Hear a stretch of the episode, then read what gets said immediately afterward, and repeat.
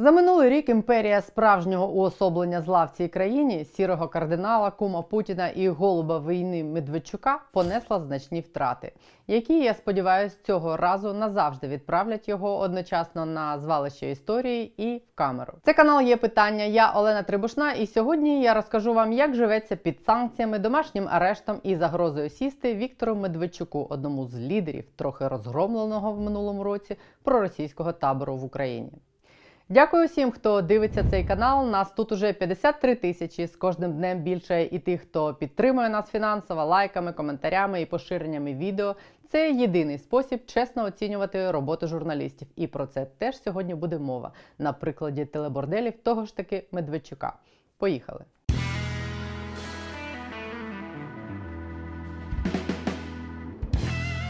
Було б неправдою сказати, що Медведчуку зараз живеться найгірше в цій країні. В березні у нього народився онук Віктор Побідітель. Так ребята назвали малиша в честь дідушки, написала в інстаграм дружина Медведчука Оксана Марченко. Дітей у Медведчука і Марченко двоє: її син Богдан і їх спільна дочка Дарина. Перед минулим новим роком, вже під час карантину, Медведчуки пишно відсвяткували весілля Богдана. Співав Олег Вінник, Вірка Сердючка, Время і стекло і дочка Медведчука. Watch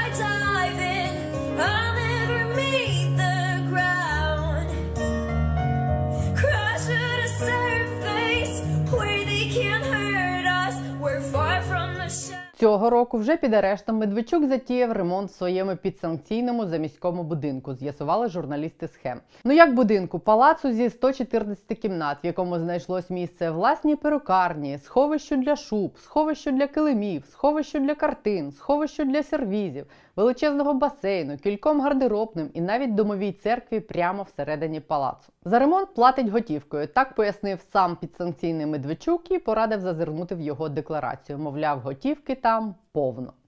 Декларація його, мабуть, одна з найдовших серед українських політиків. В ній одних лише коштовних годинників 28 штук, 19 автомобілів BMW, Mercedes, Bentley, Lexus.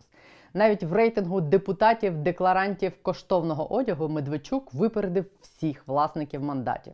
Рух чесно підрахував, що в 2021 році українські нардепи задекларували 164 дорогих шуби, коштовних шкіряних курток і сумок. З них третину вніс декларацію один лише Медведчук. Ну і так, щоб розставити крапки над і, лише тієї самої готівки Медведчук задекларував більш ніж на півтори мільйони доларів. Так що його цілком можна назвати доларовим мільйонером.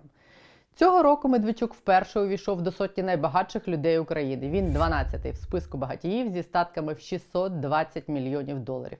Що таке 620 мільйонів доларів? За такі гроші можна було б купити, наприклад, 48 американських патрульних катерів Марк 6.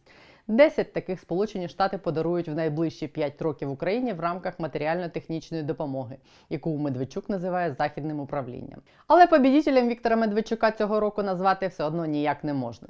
З того часу, як в лютому на Медведчука і Марченко Рада нацбезпеки і оборони наклала санкції, його життя таки ускладнилось, точніше, життя всієї родини. Да, дочь э, закончила школу в Украине, в Киеве, и поступила, сдала экзамены в Женевский университет. Более того, обратилась, получила учебную визу, все было нормально, и в начале сентября собиралась ехать на э, занятия. Буквально за два дня до этого э, ей объявили о том, что ее виза аннулирована. Аннулирована, естественно, по политическим мотивам, а, связанного с отцом, в первую очередь, конечно, с отцом, в отношении которого ведется уголовное преследование, введены санкции, ну и вообще человек, который выступает против власти. То есть западный мир и здесь проявился. Да, я выступаю против внешнего управления. Страшне західне управління Вашингтон запровадив санкції проти Медведчука ще в 2014 році за причетність до порушення суверенітету України. Проблеми в Україні у кума Путіна і головного провідника інтересів Кремля тут, попри війну, почались лише минулого року, але їх стільки, що цього року він цілком може опинитись за ґратами.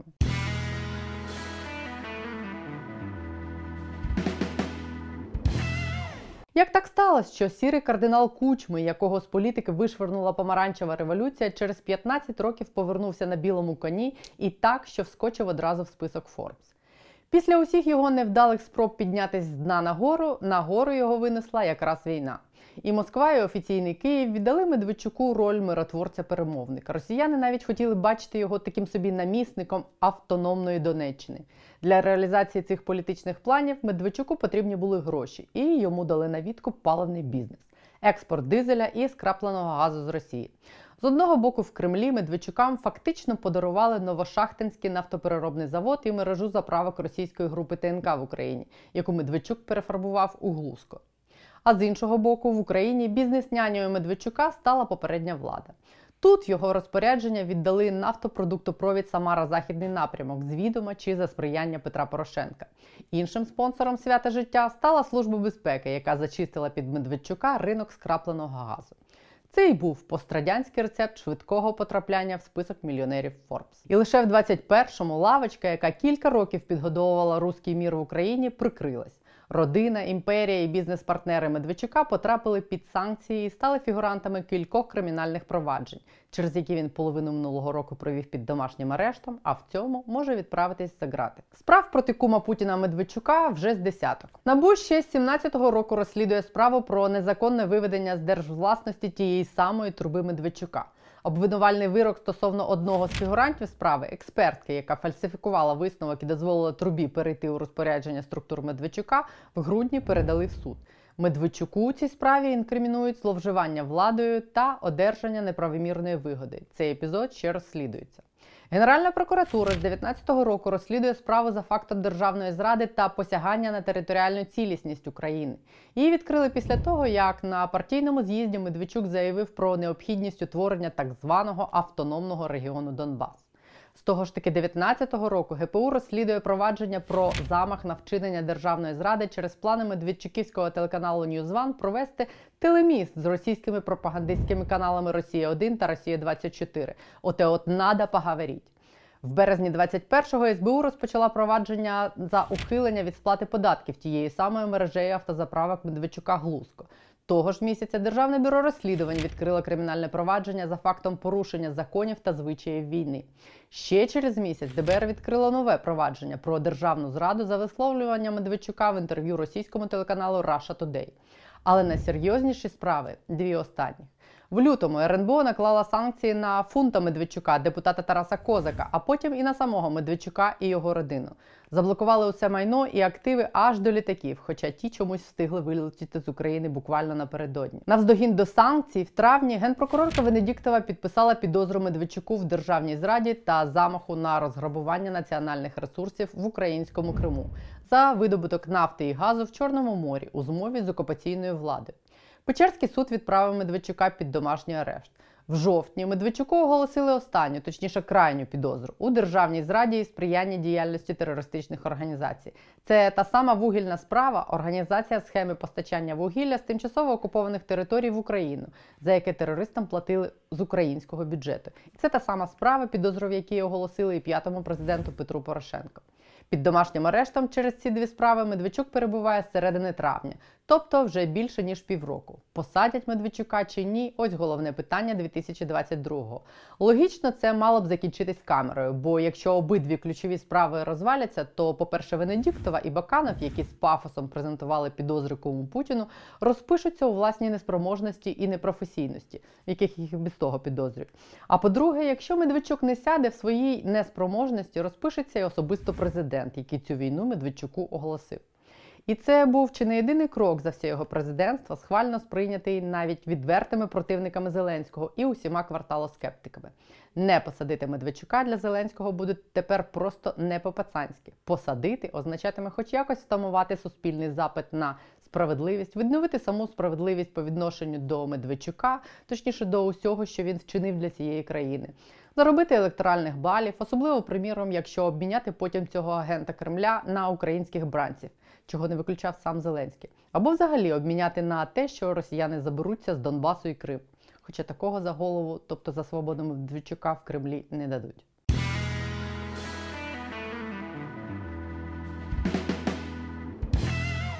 Санкції і кримінальні справи перекрили не лише потік російських рублів в Україну. Вони перекрили крани зливних бачків Кремля в Україні, які на ці нафторублі утримував Медведчук. Його так звані телеборделі. Вы знаете, Украина перестала быть эм, субъектом э, во внешней политике превратилась в объект давно. Это все началось еще начиная с 2005 года, когда к власти пришел Ющенко. Потом это продолжалось в определенной мере и при Януковиче, усилилось при Порошенко и сегодня э, закрепилось. Навіть ось це останнє новорічне інтерв'ю Медведчука його придворному пропагандисту В'ячеславу Піховшику побачила якась мізерна кількість людей, і те через платну рекламу. Санкції РНБО перетворили телеборделі Медведчука на камерне хоум-відео для одного глядача, самого Медведчука. Це інтерв'ю теж показове. Піховшик одна з головних говорящих голів Медведчука в цьому домашньому телебаченні. Заслужений, прости господи, журналіст України, затятий русофіл і адепт секти західного управління. Вони знайомі ще з 90-х. Сьогодні говорити про більшість в парламенті, адже прихильників сьогодні президента там достатньо, і ви сьогодні говорите про 2002 рік, от ми потім прийдемо, утворимо більшість. А сьогодні ви маєте важелі. Давайте говорити конкретно. Скажи простіше, ти хочеш, щоб президент діяв незаконним шляхом? Почекай, почекай, давай би не Виясни просто питання. під мене понять. Я зрозумів питання. Потім це знайомство перетворилось на тісну співпрацю. В історію українського телебачення Піховшик увійшов як людина, яка ввела тотальну цензуру на каналі 1 плюс 1 за часів президентства Кучми. Він тоді працював головним редактором ТСН, Медведчук спершу віце-спікером, а потім головою адміністрації Кучми. У Медведчука писали темники, Піховшик ці темники транслював в ефір на плюсах. Темниками називали детальні письмові інструкції, які щотижня надсилали з адміністрації Медведчука керівникам і головним редакторам телеканалів. Про те, як висвітлювати в новинах політичні події в Україні. Документ називався Теми тижня, звідси і назва Темники. За невиконання вказівок шантажували перевірками податкової та скасуванням ліцензій на трансляцію.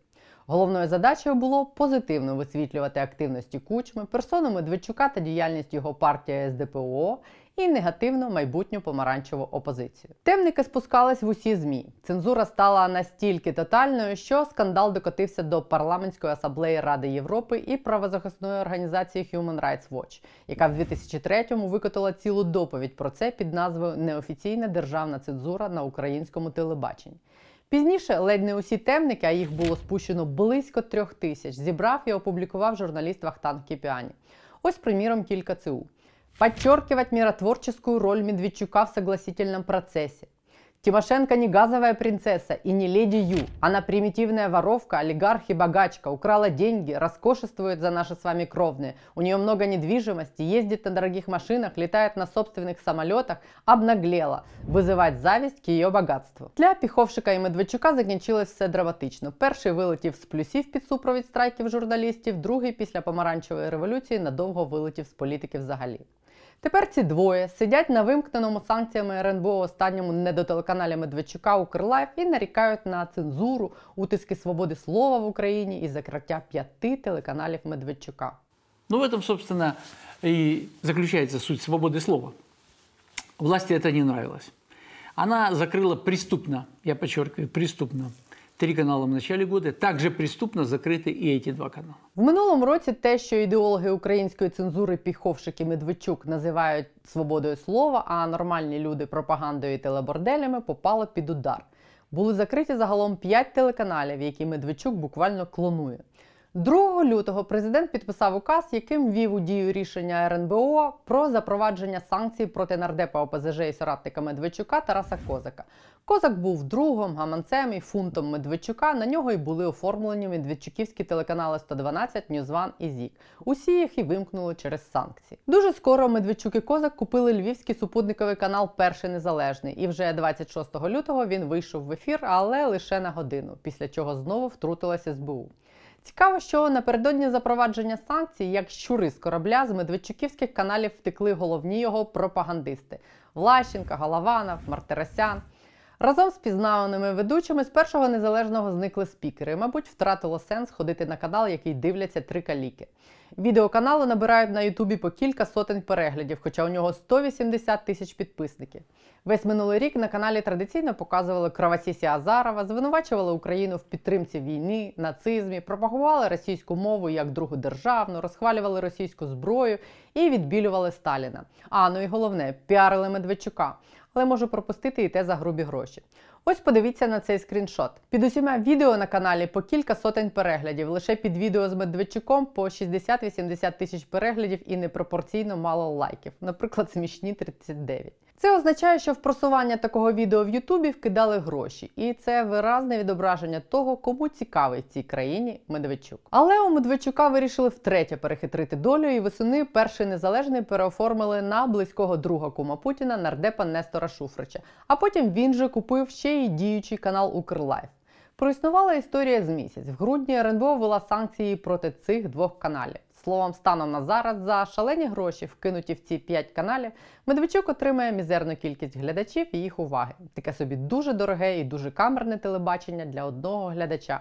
Коштовна розвага на час домашнього арешту, який незабаром може бути замінений на реальний тюремний термін, якщо стане політичної волі, професійності слідчим і принциповості судам. Як на мене, це буде справедливим покаранням за все, зроблене цією людиною для цієї країни, і не тільки за останніх 20 років, а й за справу поета Василя Стуса, закатованого совєтами за допомогою адвоката Медведчука. Показово, що в минулому році Медведчук програв і суд, через який намагався заборонити продавати книгу про долю Стуса, де його роль в процесі була яскраво описана. Василий Стус получил максимальный срок. Это зависело не от меня, это зависело от государственной системы, в том числе и правоохранительной. Как адвокат я сделал все можливе. Сподіваюсь, максимальний термін отримає невдовзі і Медведчук. І всі, від кого це залежить, влада, прокуратура і суди теж зроблять для цього все можливе.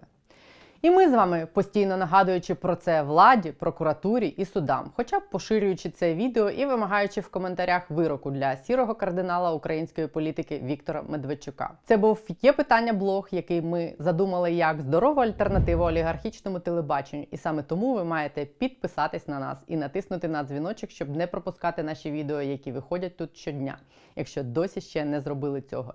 І в кінці кінців все буде Україна, в тому числі і в Ютубі. Побачимось.